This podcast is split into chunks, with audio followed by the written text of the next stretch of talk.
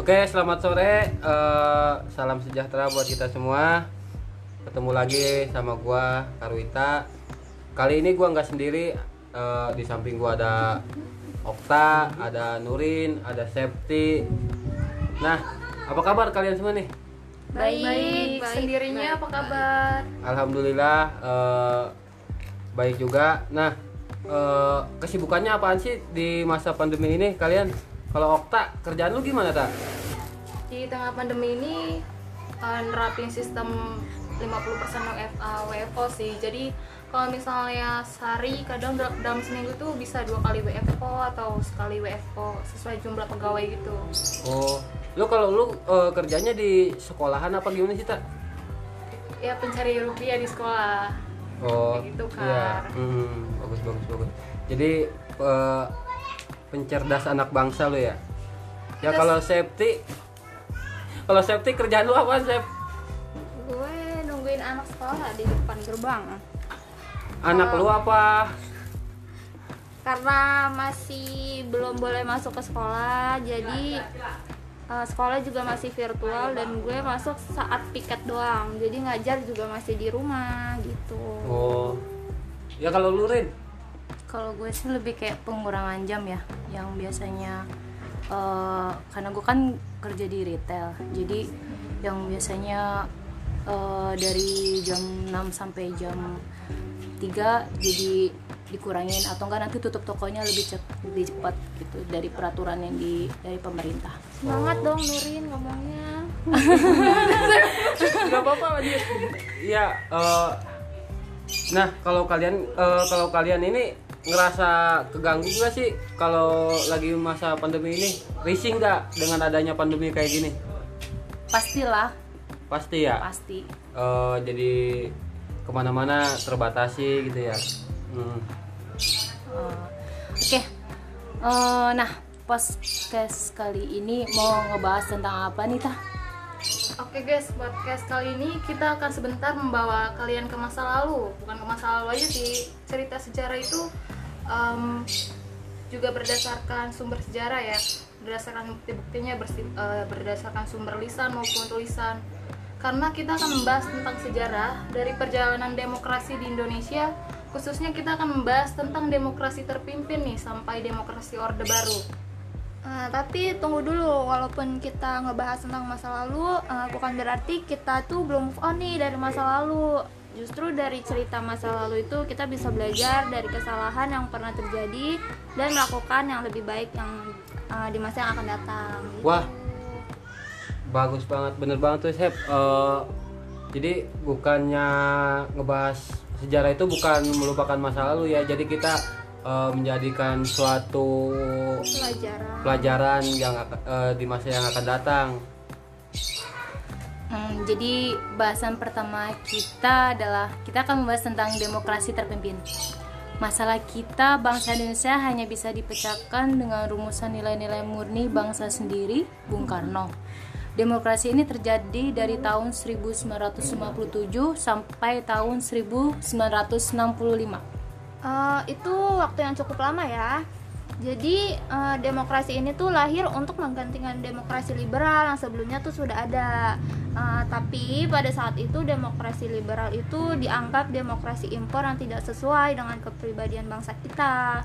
Jadi beberapa eh, usul Bung Karno pada saat itu tuh menyelesaikan masalah yang terjadi pada saat itu tuh eh, dengan membuat demokrasi yang baru. Gimana tak nih? Okta tahu nggak demokrasi yang baru ini yang dibuat Bung Karno tuh kayak gimana?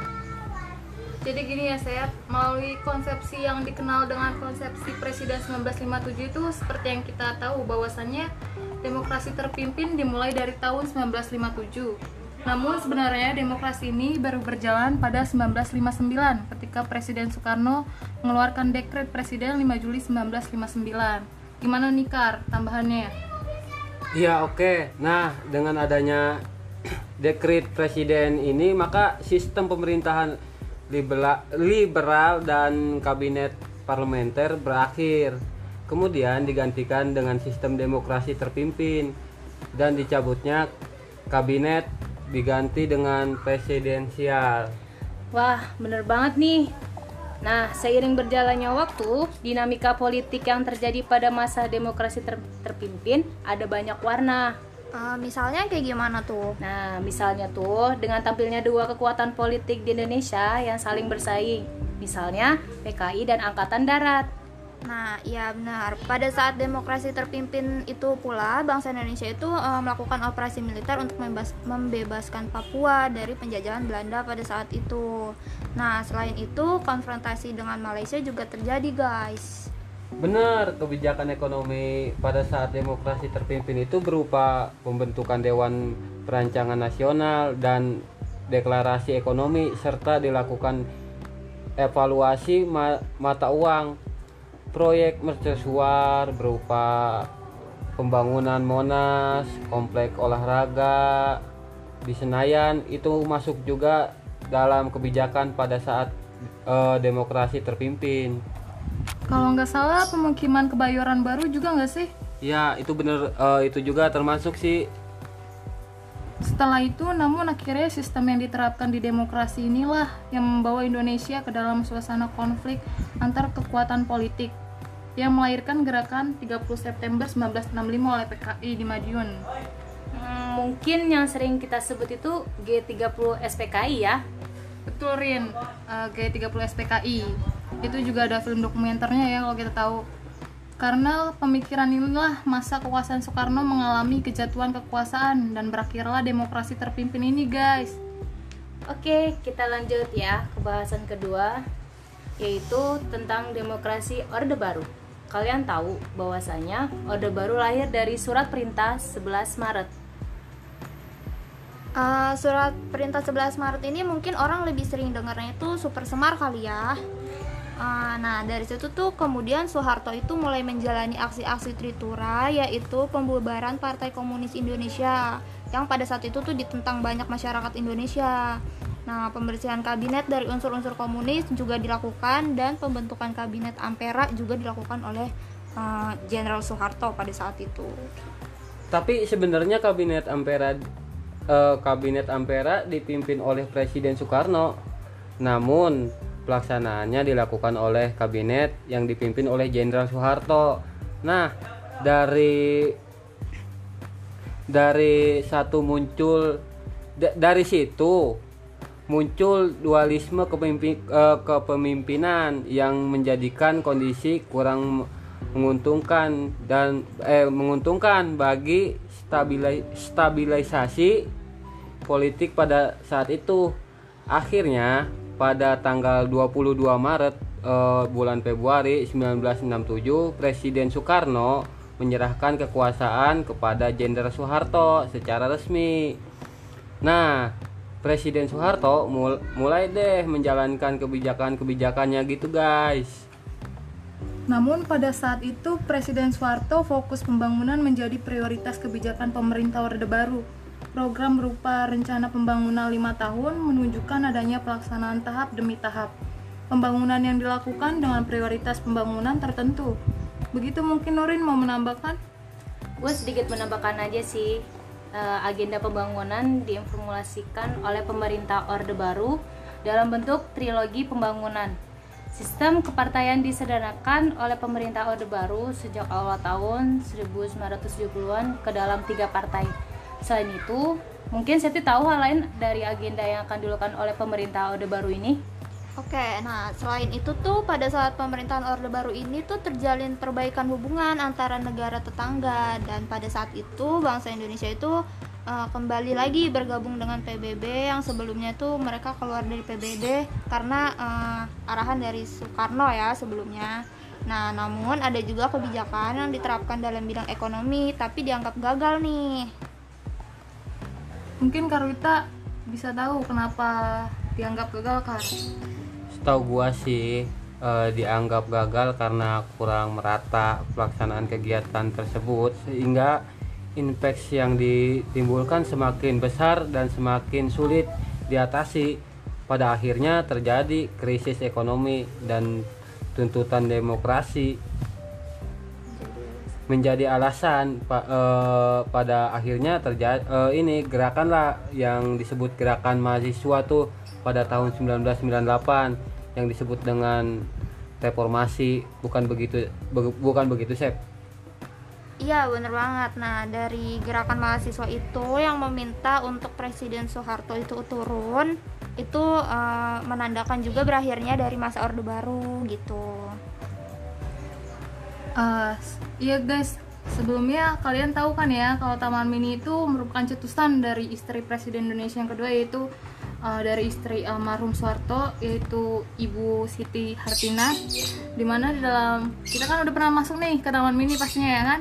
Nah di situ ada kayak tulisan Super Semar gitu. Nah oke Rin, Eh, sampai di sini mungkin mau menarik kesimpulan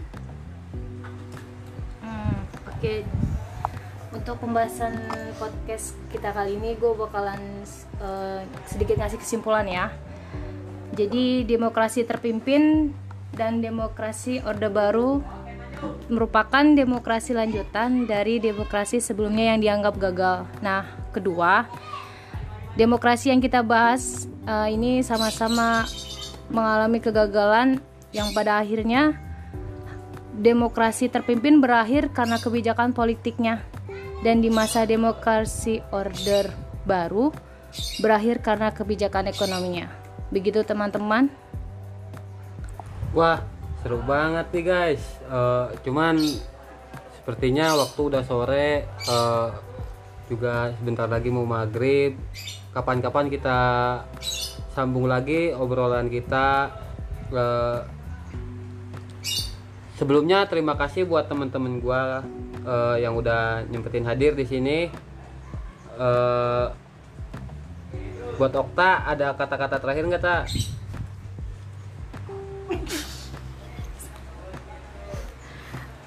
Eh, Oke guys, nggak berasa ya waktu kita udah di penghujung acara nih. Eh, tapi kita jangan lupa tetap stay safe, eh, jangan lupa menjaga jarak, mencuci tangan, dan memakai dan memakai masker. Mungkin dari safety, Eh, mungkin dari gue jangan pernah nganggap kalau sejarah itu sebagai cerita yang membosankan. Mungkin dari cerita sejarah itu tuh kita bisa belajar dari kesalahan yang ada untuk eh, menjadikan masa depan itu yang jadi lebih baik gitu. Kalau lu Rin? Tetap semangat aja sih menurut gua. Ya, eh, buat Nurin semangat juga kerjanya. Ya, kita akhiri podcast kali ini. Eh, sampai ketemu di podcast selanjutnya. Dan gua eh, mewakili semuanya mengucapkan assalamualaikum warahmatullahi wabarakatuh. Selamat sore dan Bye. bye.